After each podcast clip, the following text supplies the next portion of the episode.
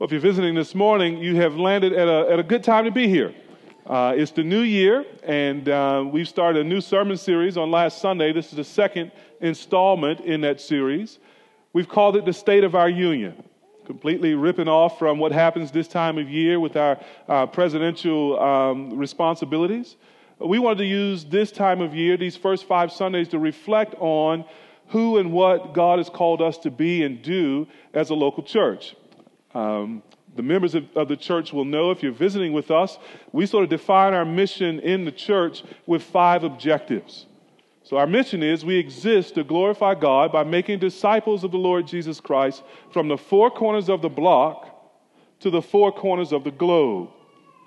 And for us, that breaks down into five objectives or five strategies. Uh, number one, sharing the message of the gospel. We call these our five M's, the, the message of the gospel, which we considered last week.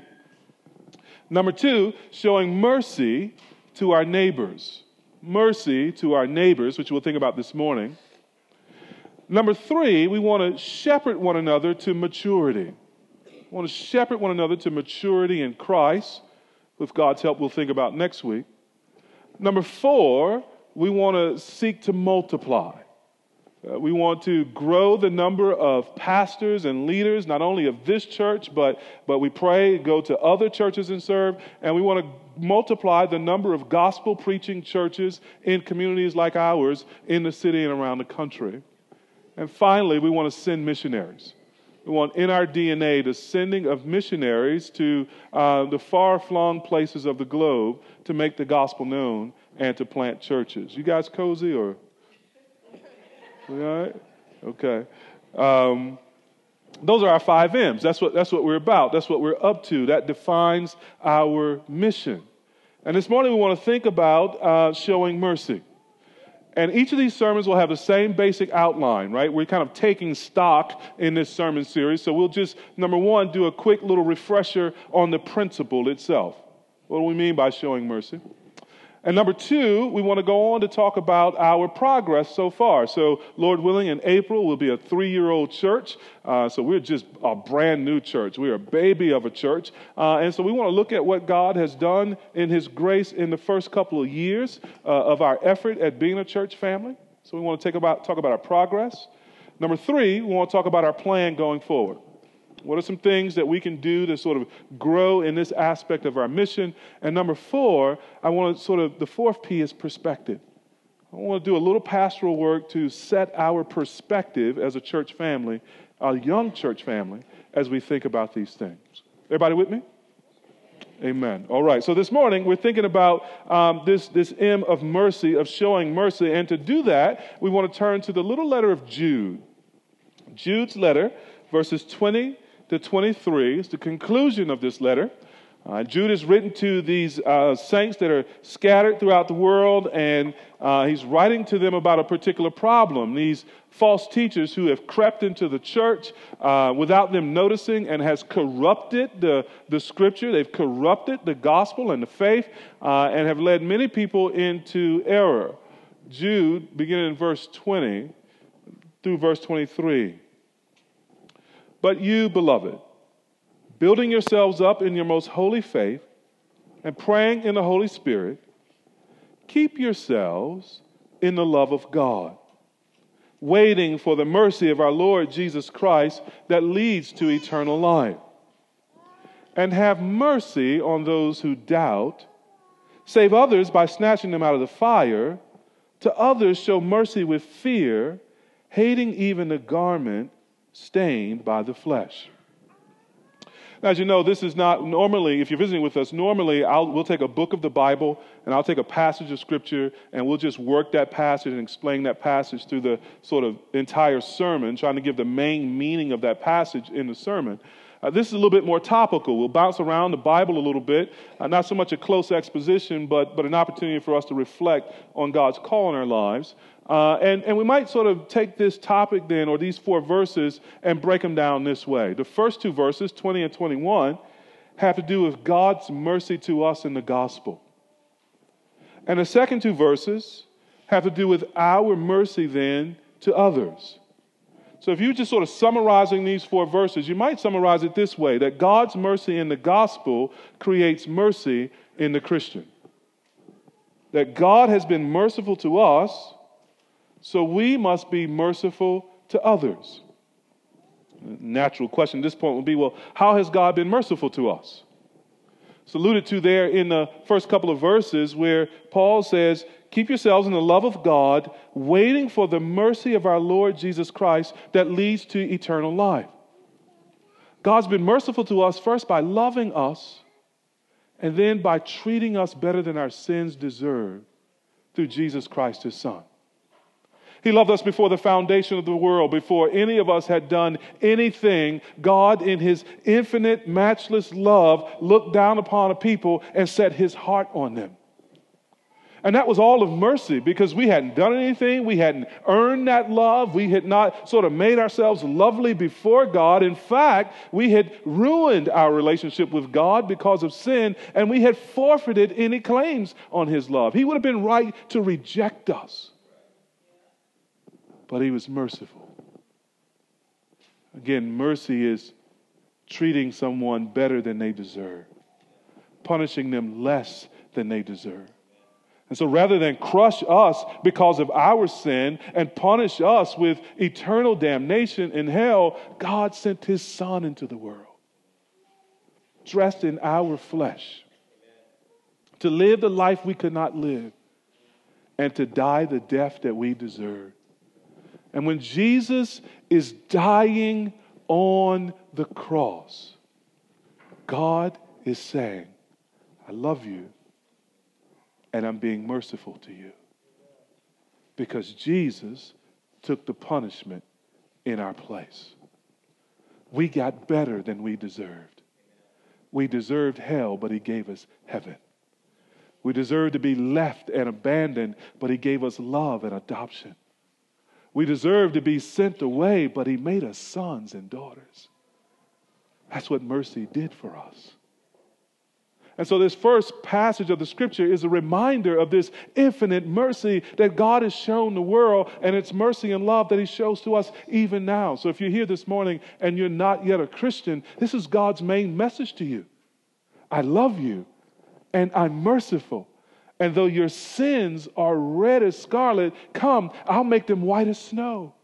I will cleanse you of your sin and forgive you of your sin and adopt you into my family, and I will give you things you do not deserve, even up to and including my kingdom. That's the offer of the gospel to every sinner who will receive it, who will confess their sins, turn away from them, and put their faith and trust in Jesus Christ as the Son of God, as their personal Lord and Savior and follow him in the obedience that comes from faith. If you're visiting with us this morning, you want to know more about that, keep listening to the sermon. Talk with us after the service. Talk to the Christian friend who brought you. This is why we exist. This is the main reason we exist is to help people enter into the love and mercy of God. And beloved, this text teaches us that, that mercy, that, that, that, that this love that we've entered into has a shape. You might have noticed it as we read verses 20 and 21 those three chief Christian virtues of faith, hope, and love, along with prayer. Jude writes there, But you, beloved, building yourselves up in your most holy faith. In the, in the religion that we have received from Jesus, in the teaching that we have gotten from the apostles, we are to go to the word and together build ourselves up, edify one another, strengthen one another in the faith. And then notice there, not only faith, but uh, keep yourselves in the love of God. That's a marvelous phrase, isn't it?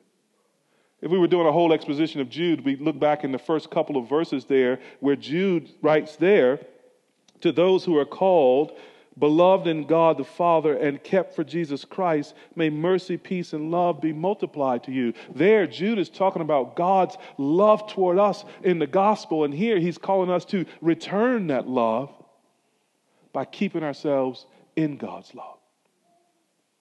He first loved us. Now we love him.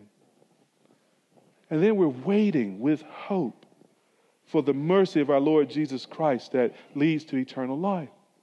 We have been saved, we are being saved, And we're looking to the completion of that salvation when the Lord Jesus comes. And all of it, from beginning to end, beloved, is a gift of mercy. We haven't earned it, we have forfeited it, but God has given it to us in His rich kindness. Now, we are meant to be a people then who receive mercy. And then notice in the second part, verses 22 and 23, we turn out on the world in showing mercy. And there are three categories of persons there, if you will. Have mercy on those who doubt. So, what does mercy look like with someone who's struggling with faith? Well, it looks like coming next to them, getting a cup of coffee and a meal while they're in the midst of their doubts and not after their doubt has won and convincing them of the truth, reasoning with them from the scripture, turning them again to the rock solid foundation, which is Jesus Christ the Lord. So we're meant to be merciful to those who doubt, and we're meant to be merciful to those who are in danger. Look at the second phrase there save others by snatching them out of the fire. This, is, this issue of mercy is an urgent business. There are people on their way to the fire. Uh, we might take that in one of two ways. We might be thinking in terms of that fire of eternal judgment, or those who die apart from Christ face a very real hell. And the Christian mission is to snatch them, to sort of aggressively grab them and pull them back from the, the precipice, from the brink of falling into God's judgment. Or we might think of this fire in the context of Jude, where he talks so much about illicit and worldly passions and carnal living. As snatching them from those kinds of temptations, those kinds of desires that, that burn within us. Teaching them to walk in a, a new way of life and a, and a holiness of life. And then we see a third category there. To others, show mercy with fear, hating even the garments stained by the flesh mercy with fear, with reverence to God, with respect for our Father. Not like we're saviors. This is the problem with that word mercy. Mercy is a close cousin to the word justice. And it's interesting as I look out and see how people react to those two terms, you can get a couple of different reactions. People hear the word justice, they get suspicious. You must be one of them liberals. Hmm? What are you talking about, justice? And not without reason, because many people, in the name of, of justice, have advocated a lot of things that are just contrary to the Bible. But if you say mercy, almost everybody goes, Yeah, we should be merciful. And, and, and here's why that sneaky little thing called pride, when we hear the word mercy, it kind of puts us in the Savior seat, doesn't it? We think of ourselves as the ones sort of condescending, lowering ourselves to help somebody else less fortunate than us. Beloved, there's nobody less fortunate than us. We were hell-bound sinners. That is unfortunate. And all that we have, we have as a gift from God. What do we have that we did not first receive? And so when Jude says here, on the inspiration of the Holy Spirit, to show mercy with fear, I think he's helping us with our perspective, with our attitude that we've not come into Anacostia, into Southeast, as some collection of saviors. We ain't Jesus. And we not come here as people so together and so whole that we don't have our own need for mercy. We are needy people too. We are broken people too. And we tremble before a holy God that if He were to count our sins against us, we could not stand. But we are altogether dependent upon His mercy from beginning to end. And we have come simply as ambassadors of mercy to others who, like us, need it. And so, this is the principle. We are to be merciful because God has shown us mercy. Jesus puts it this way in Luke chapter 6, verse 36, just these very words Be merciful, even as your Father in heaven is merciful. Our, our mercy shows our likeness to our God. And beloved, without mercy, Jesus tells us that we are hypocritical Pharisees. Mark, Matthew 23, verse 23. Woe to you, scribes and Pharisees, hypocrites. Why? For you tithe mint and dill and cumin and have neglected the weightier matters of the law justice and mercy and faithfulness. You see, they were religious to the point of sacrifice in very small things. They had scruples about tithing, even tithing mint and dill and cumin. But they had swallowed the camel when it came to mercy and justice and steadfastness. And Jesus says you should not have left undone the first. You should be scrupulous about your religious life and pay attention to the details of your religious life. But there's this massive, weighty matter of God's word, of the law, called justice and mercy and faithfulness. That you should have done too. And because they hadn't, Jesus called them hypocrites. Have you thought that showing mercy to our neighbors is actually an indication of whether or not we are true followers or hypocrites. That's how Jesus thinks about it. And he calls us to a, a multi sided kind of expression of this mercy. So when he says you should have not neglected the weightier matters of the law, and he says, first of all, justice, well, that's what love does when it corrects a wrongdoer. And then he says, mercy, that's what love does when it faces the person who's wronged. And then he says steadfastness or faithfulness, that's what love does when it just keeps on loving. We are called to these various expressions of love if we are called to be Christ's people. We're meant to be merciful. So, in what ways? Again, you see the three ways outlined for us there in the text to those who doubt, to those in danger, and to those in sin. We want to show the kind of mercy that leads to faith in God, safety in the world, and freedom from sin. And so our second P is progress. How are we, how are we doing at this? Well, let's think about this a little bit. Um, in terms of thinking about our neighborhood. What do we know about the, the neighborhood that we've come to and the needs for mercy that are, that are in the neighborhood? There are many ways we can get into this, and I'm a little bit, if I can be honest with you, I'm a little bit hesitant to get into this because uh, I don't like the ways in which um, it's, it's commonplace among church planters and things of that sort um, to do two things to, to describe the community solely in terms of its statistics uh, and to begin to think that the community is sort of solely this manifestation of depravity, as if more affluent communities are not manifestations of depravity, right?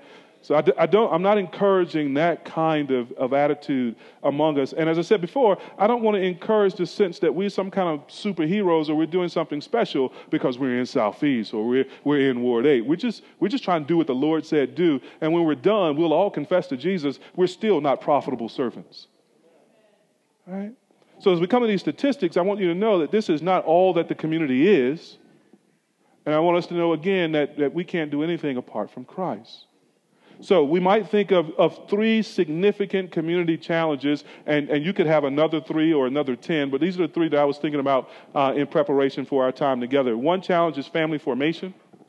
The second challenge is gainful employment. The third challenge is the school to prison pipeline.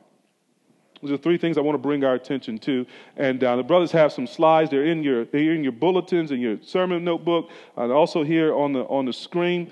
Uh, what do we know about family structure and family formation uh, in our community? Well, there are about just under 30,000 households in our community.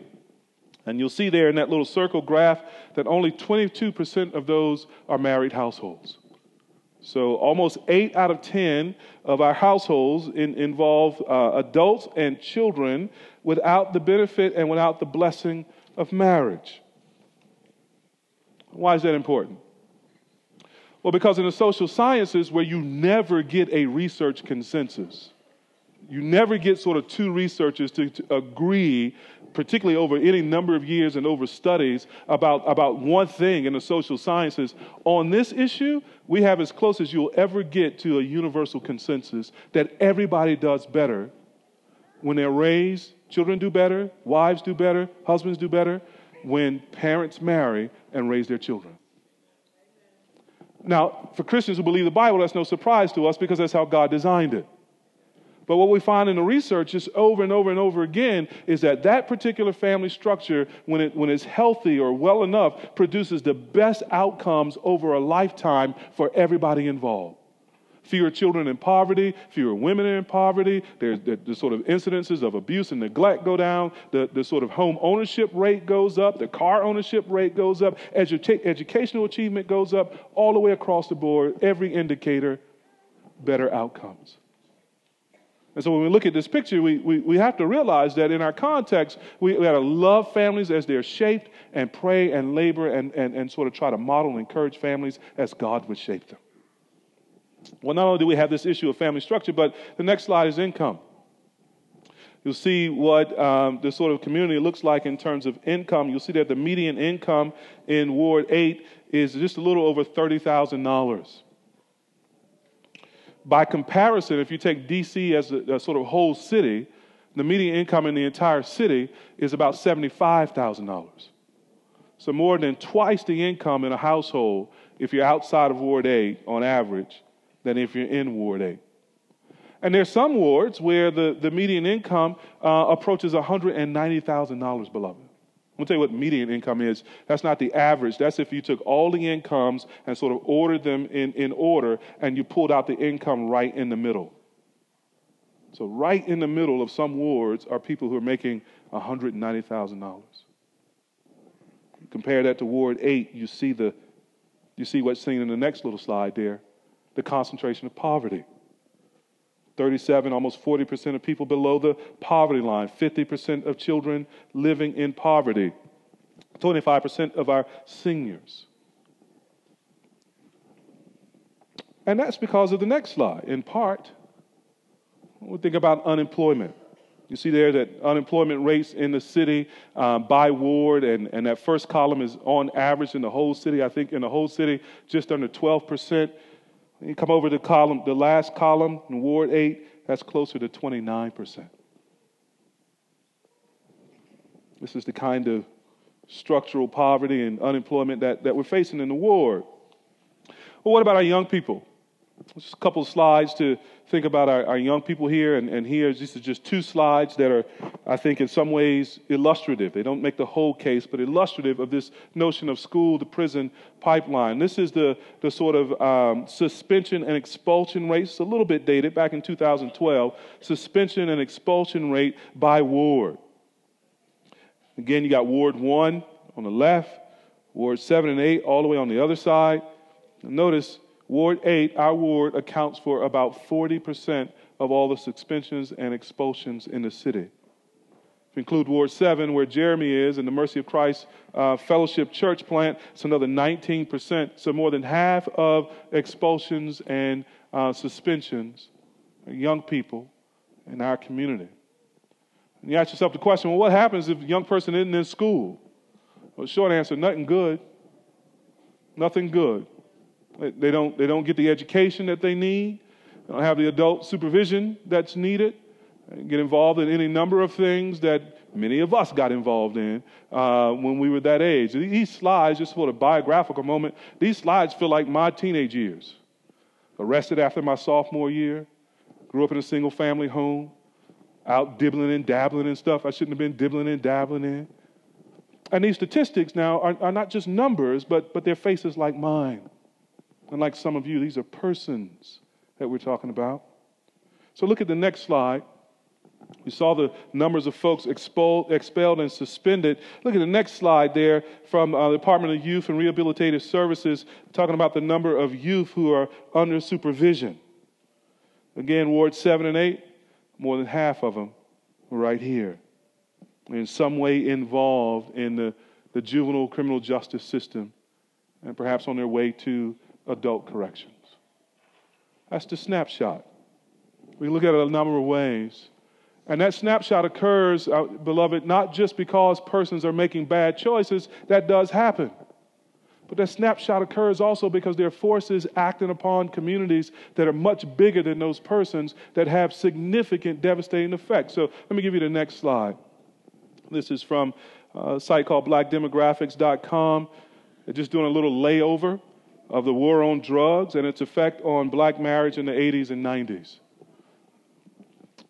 About 86% of African American men marry African American women. About 94% of African American women, if they marry, will marry African American men. But what happens if the number of marriageable men is dramatically affected in any community. How does that effect take place? Well, this is one snapshot. It's not the whole picture, but this is one snapshot of it. So if you start over to the left, back in 1890, now get that in your head. This is just 30 years after emancipation. 30 years after slavery, only less than 10% of black men over 35 never married. So 90% or so of black men over 35 married right on the aftermath of slavery and beyond. And it stays pretty stable, you notice, until we come up to about the 1970s or so. Notice where the, the, black, the black prison population is in, in back around 1910. We first start to have some statistics. Only about 23,000 black men in prison there around 1910. And those numbers stay pretty much the same too until you come up to the 1970s, 1980s. A couple things happened in the 1970s and 1980s. 1971 or 73, uh, the country switches its divorce rules to no fault divorce, making divorce much easier, indicating, I think, a cultural slide in the whole country in its valuation of marriage and the centrality of marriage and family. And, beloved, when the country catches a cold, black folk catch a flu. The other thing that happens in that, in that period here is the, the sort of beginning of regimes, policy regimes that are getting tough on crime. So you see there that yellow bar from 80 to 2000. You got Republican and Democratic administrations there. So this is not about being partisan. Reagan, Bush, and Clinton. And in my estimation, Clinton was the worst of them all. Just factually, not partisan. So you get the, the sort of you get the putting in place of the war on drugs, and you'll see how the prison population and the never married rate among black men skyrockets. And those are not unrelated, beloved. Those are not unrelated because the prisons are filled with men in the prime of their age. And when they're out, it's not like they've done their time, but they've got to check the box and they've got to live with that stigma, and they're shut out of so many opportunities from that point on. So, a 15 year old kid like myself who was stupid and got arrested can't now be a 47 year old pastor who's thought of differently. Because we have adopted a policy regime that hangs that scarlet letter on these persons for their life. And that's just had dramatic effects on our communities. That's the context we're in. The Lord has called us to labor in a context where large scale social, political, and economic forces have dramatic and devastating impact on people who, yes, are sometimes often making very poor individual choices as well.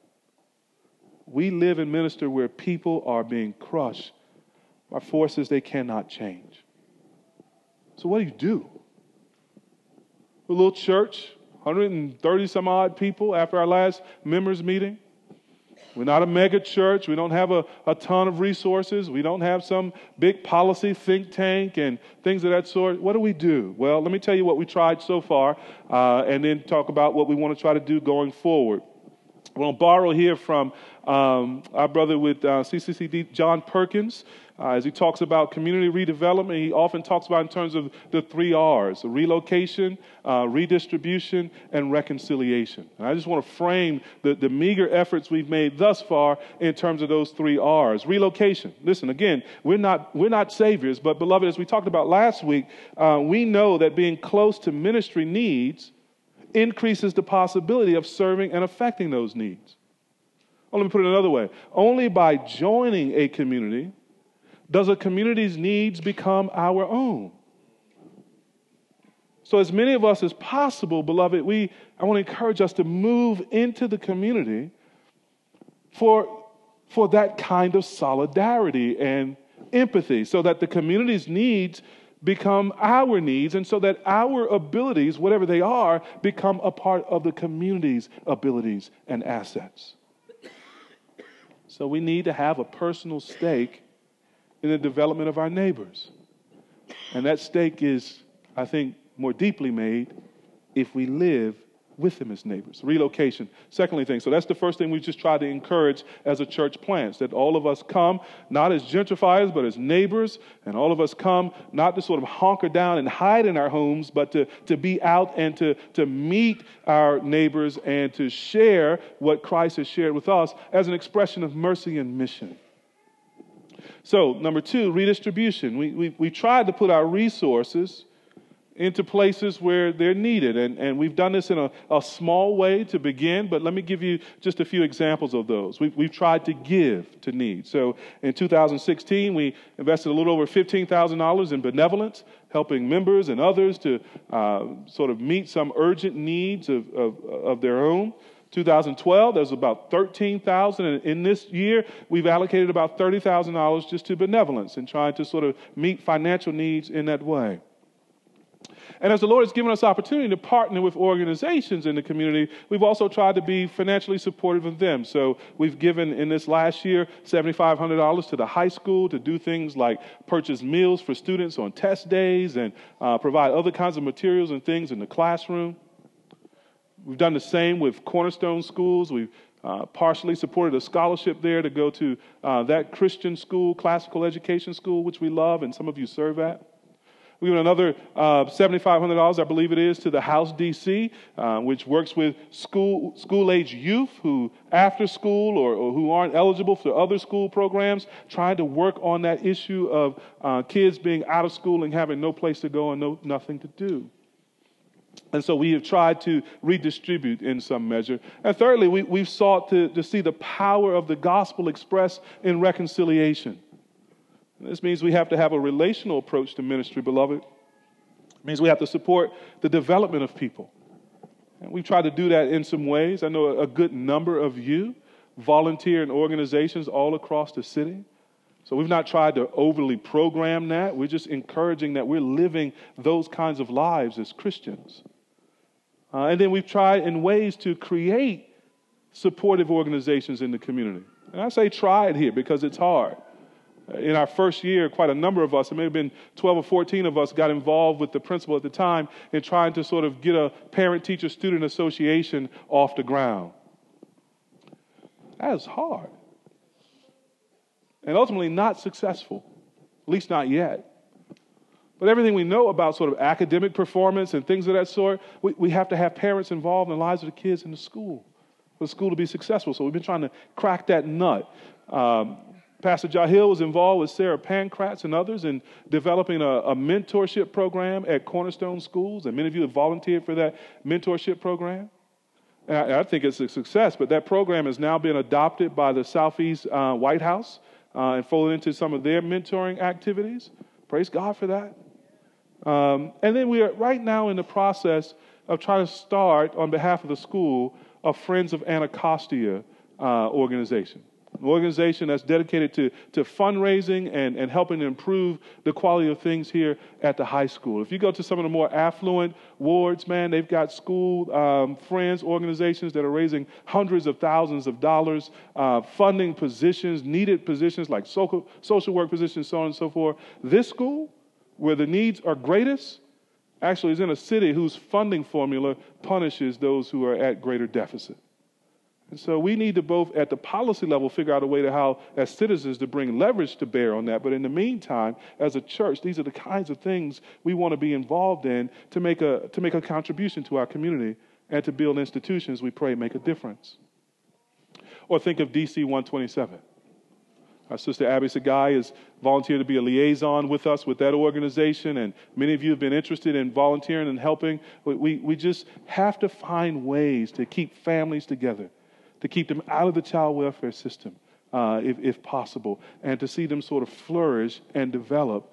That's just going to be good for everybody. So these are some things that we've tried in these first couple of years. Now, these are drops in the bucket compared to the overwhelming needs in our community. And you might be tempted to think, man, this is nothing. We need to do more. And others may be thinking, man, there's no way this little bitty church can change this whole community. You might even be thinking, this isn't even the mission of the church. Well, I want to address those thoughts in the perspective section. But for right now, let's just talk about our plan going forward. And as we did last week, we want to sort of think about this on two levels the plans that we want to think about as a church as a whole on a sort of corporate level, some ideas. These are, again, brown paper bag, meat and potato strategies, right? Uh, and then plans that you will want to think about personally in terms of how the Lord stirs you as an individual Christian to be involved in this aspect of our ministry. So let me start with the, the ARC plans. I got, I got kind of five things I want to lead us through and lead us to do. Number one, we need to, we need to map three things in our community. We need to map the needs that exist, the services that, and resources that exist, and we need to map where we're currently serving. One of the things that makes this feel overwhelming is we just don't have a good picture of what's out there beyond the very broad statistics like the ones I, I shared earlier. And so, in some way, we've got to figure out how we do a little mapping, a little community mapping of, of needs and assets, assets, and then sort of mapping who we are and what the Lord has given us to do, right? So we can sort of figure out what our lane is and run in it. But that's just some homework that we need to give some attention to. Uh, and by we, I mean you. Number two, I mentioned this last week, I want to mention it again. I, I want us to turn more of our small groups into block groups. So, our small groups are often groups that are for discipleship of, of existing Christians, and uh, we sort of turn toward each other and in on each other. And that's good. We need to do that, and we need to not stop. Do, you know, we, did, we cannot stop doing that. But we need more of our groups actually very intentionally on mission on their block meeting neighbors, involving neighbors, doing things in the neighborhood, on the block that are meant to sort of build community and build relationship so that we might actually have opportunity to share with people in deeper ways. And one of the things I want to do, particularly as it relates to, to Mercy, is I want to take part of our funding uh, for benevolence and give it to the block groups. So those who are building relationships on the block have some, some funding to sort of meet needs as they occur without it having to sort of come up all the way through the church, all the way to the elders or the deacons. Uh, we just want to sort of equip the groups to be the front lines of ministry uh, and be the front lines of neighbor care. All right, so we want to talk more about that and work our way through that this year. Number three, we want to grow our existing partnerships with Anacostia High School, DC 127, uh, Cornerstone, and others, right? So we're not in this community by ourselves, and we need to recognize that lest we fall into that savior mentality. We're here with people who've been here long before we have been here. Some of them will be here long after some of us are gone. Uh, they're doing good work in the community, uh, often without enough resources and support. And I just think it's the heart of wisdom for us to partner with people uh, who are doing good work. And so we need to build those partnerships and think through what has the Lord given us. He's given us a lot of educators and folks who work in the educational system. It's allowed us to meet in schools and relationships with administration. That seems like low hanging fruit to me that we should, we should pick and enjoy. Number four. At some point, I pray the Lord gives us grace to staff in a way, to staff the church in a way that addresses the demographic reality of our community. What I mean very specifically there. If we were looking back at that household slide, 78% of the households in the, in, in the community are, are unmarried households. The lion's share of those are, are going to be households that are headed by women. A lion's share of our ministry needs to be ministry done with women, for women, and so on. And that shouldn't be done by Pastor T. That should be done by women. And so I would love for us to get to the point where we are, we are able, with God's help and your generosity and so on, to add at least two women's workers to the staff of the church. Women who are committed to the ministry of the gospel, to evangelism, to counseling, to discipling, and walking with the men and women who are here in the community. Now, the, I, I love God for sending us Pastor Jahil. I don't know many like him. I honestly don't. Passionate, biblical, gracious, just seems to hug you when he greets you. What's up with the blessed man? You know, just, you know, just all over you in a wonderful way. Can you imagine a couple sisters like that? Just filled with the Holy Spirit, zealous for the things of God, eager to hug on others and care for others. Can you imagine what that would mean for ministry in this community? to have that kind of access going on with the women in the community. So pray for two Jahilas. that the Lord would make them available and make the resources available in that way. Last thing for us on sort of a church level. God is pleased to be raising up new leaders among us. Praise God for Pastor Dennis. Praise God for the nominations that we made this past Sunday of, of Precious and Lloyd. Um, but I, I, would I pray in the, in the spirit of Acts 6 that the Lord would also raise up for us a, a couple of deacons of, of benevolence and, and mercy so that we begin to sort of give structure and leadership to this aspect of our ministry. And so that between the sort of block groups and the individual sort of service and now sort of the, the leadership of the church, there's sort of layers of attention to sort of spreading mercy in the community and being effective by God's will. So that's what I'm thinking on the church level. As you can tell, I'm no genius. If you got better ideas, I welcome them. But that's what I'm thinking there. But what about you? Your personal plans for living a merciful life in the community with us. Whether you live in the community or whether you're getting more of your social life and routine into the community. Three questions to consider. You ask yourself, what is my plan for personally showing mercy to our neighbors? How are you going to walk that out? What specifically are you going to give your attention to and time to? Maybe you're going to volunteer to read children, read to children in an elementary school. Maybe you're going to be more intentional about inviting neighbors into your home and just building relationships through hospitality and discovering ways to care for people in that way. Maybe you've got an idea. Put Caitlin on blast real quick. Sent me a great email. I asked for people to ask questions uh, for, in preparation for the Q&A in our members meetings. And, and one of the questions that Caitlin had, well, which I didn't answer at the members meeting, we'll answer for you now, is how is it that we develop like new programs as a church? What's the, what's the process for that? And specifically, she was thinking about um, uh, employment programs job training, job skills training. They got a program like that at the House DC, which our brother Jonathan over there there runs. We need more of that, not less of that. How does that get developed at, at ARC? Caitlin, I don't know.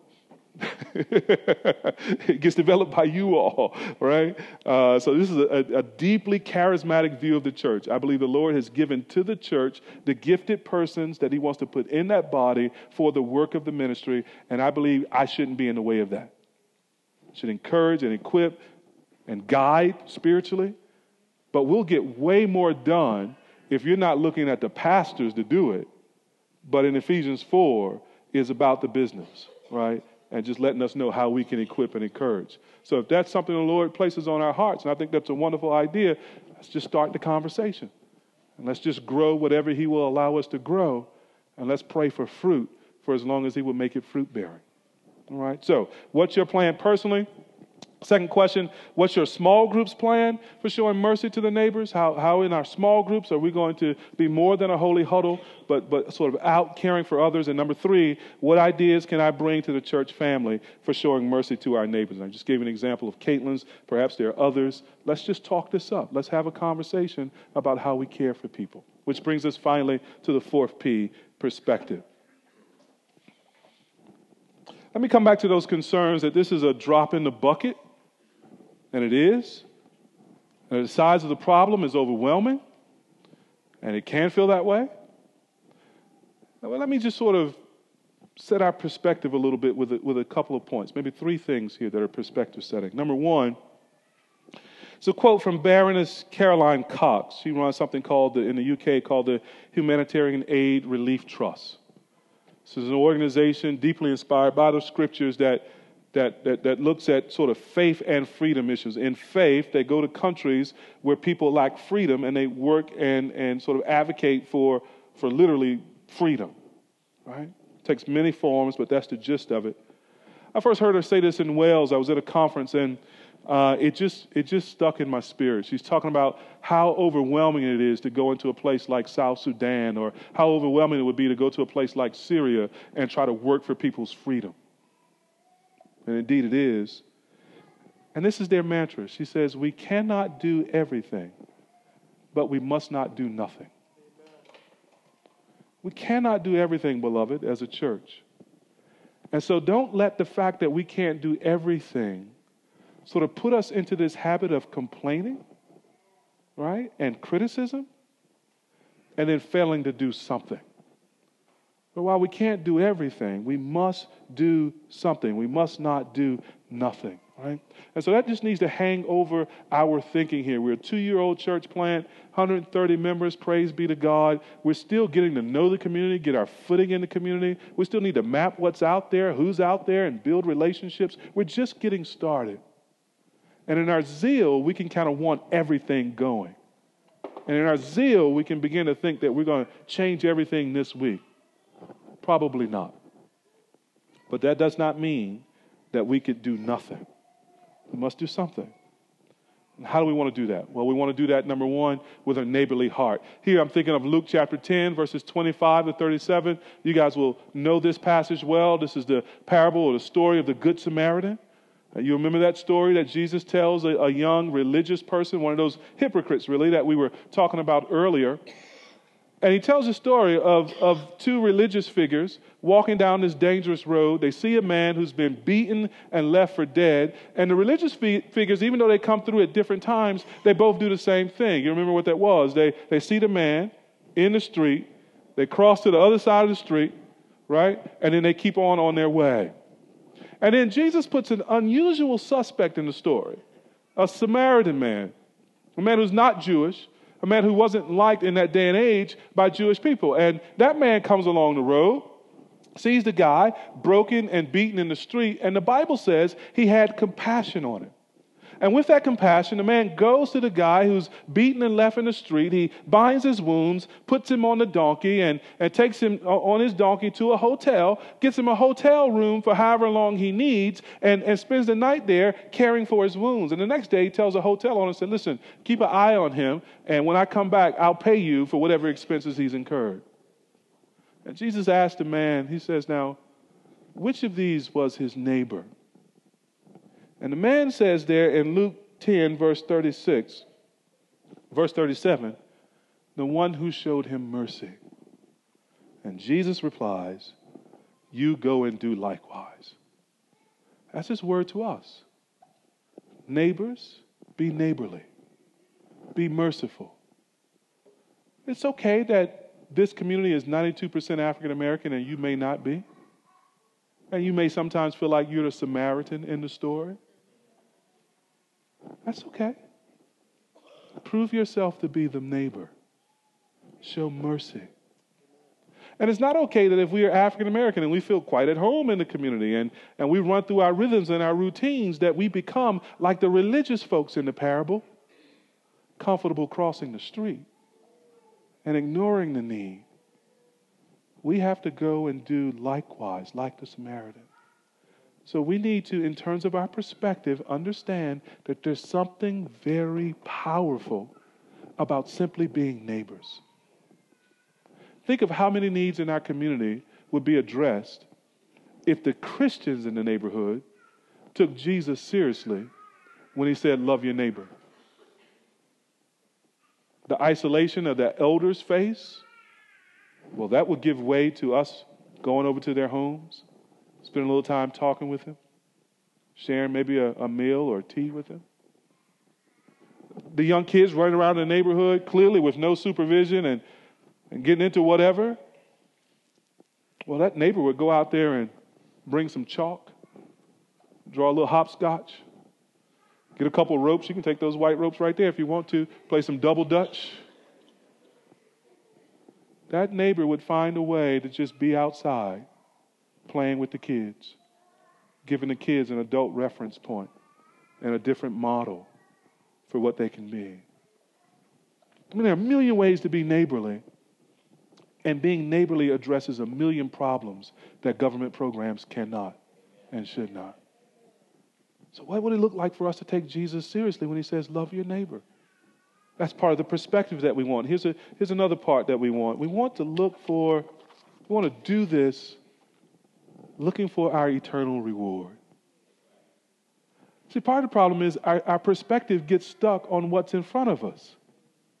and we don't ever see past the problem or through the problem. We see right up to the problem and then we stop. And no wonder we get overwhelmed.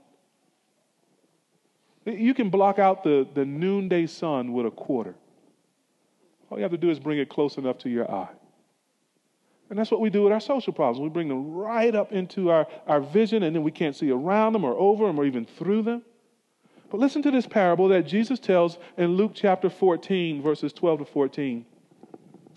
He said to the man who had invited him to a dinner party, He says, When you give a dinner or a banquet, do not invite your friends or your brothers or your relatives or rich neighbors, lest they also invite you in return and you be repaid. In other words, don't just hang out with your own social class and family. He says in verse 13, But when you give a feast, invite the poor, the crippled, the lame, the blind, and you will be blessed because they cannot repay you.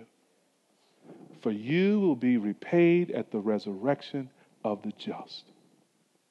You see how he takes his eyes sort of off of people to sort of like us and, and sort of gets our heart moving toward people who are not like us and people who are in need. And then he doesn't leave us there, but he then sort of lifts our vision all the way to the resurrection, all the way to the second coming of Christ, and said, Listen, if you love people like this, there's going to be a reward for you at the resurrection of the just.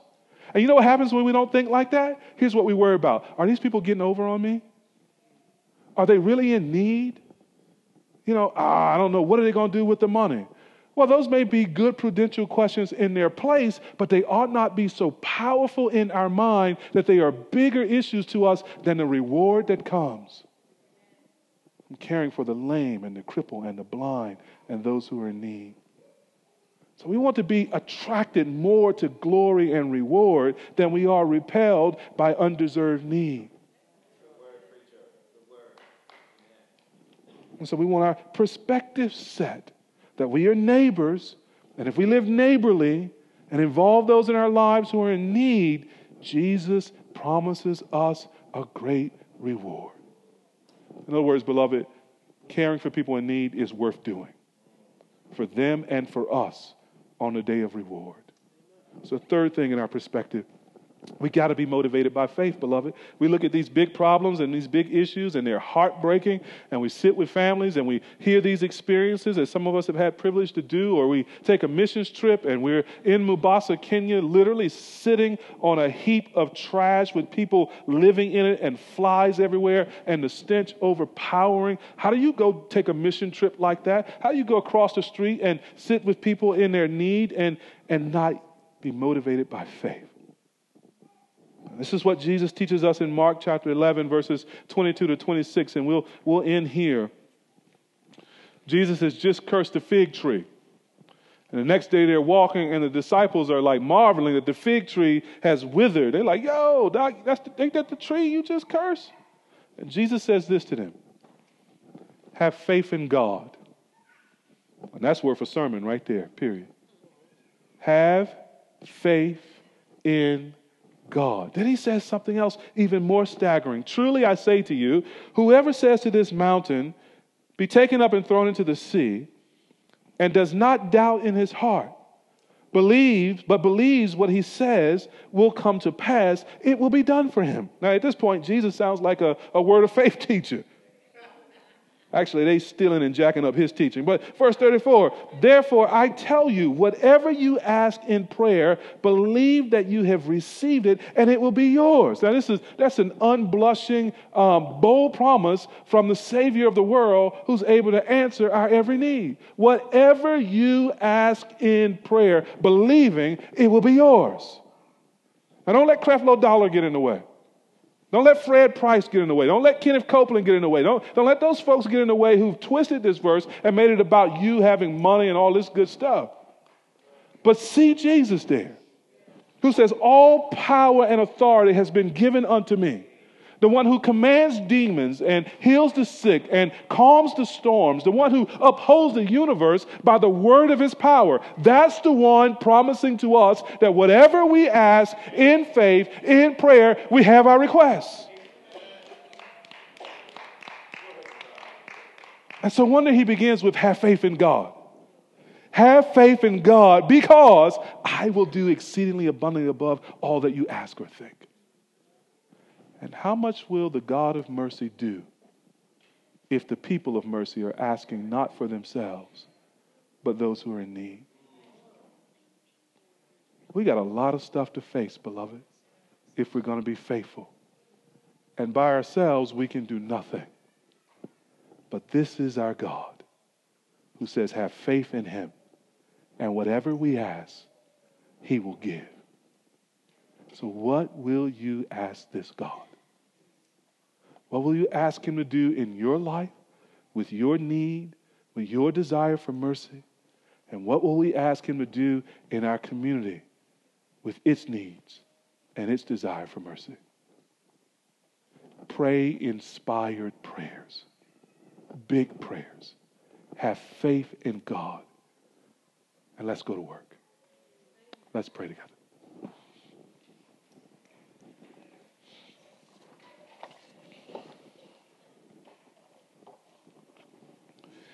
Lord, we feel ourselves setting out to attempt something great for you.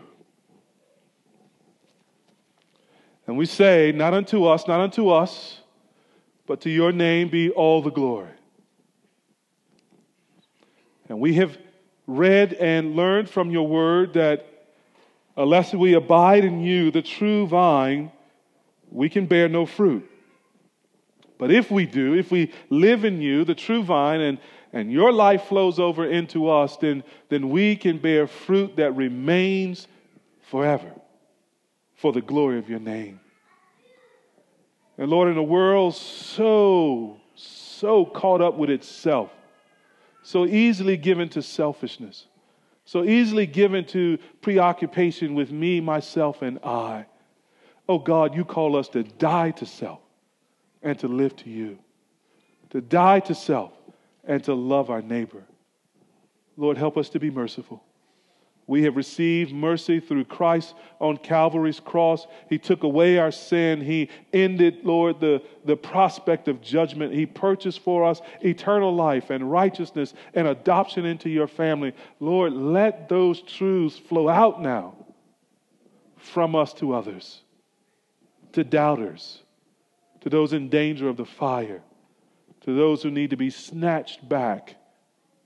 Oh, Lord, let us flow out with love, mercy, with faith and hope, in abundant prayer, that your will might be done, and your kingdom come on earth as it is in heaven.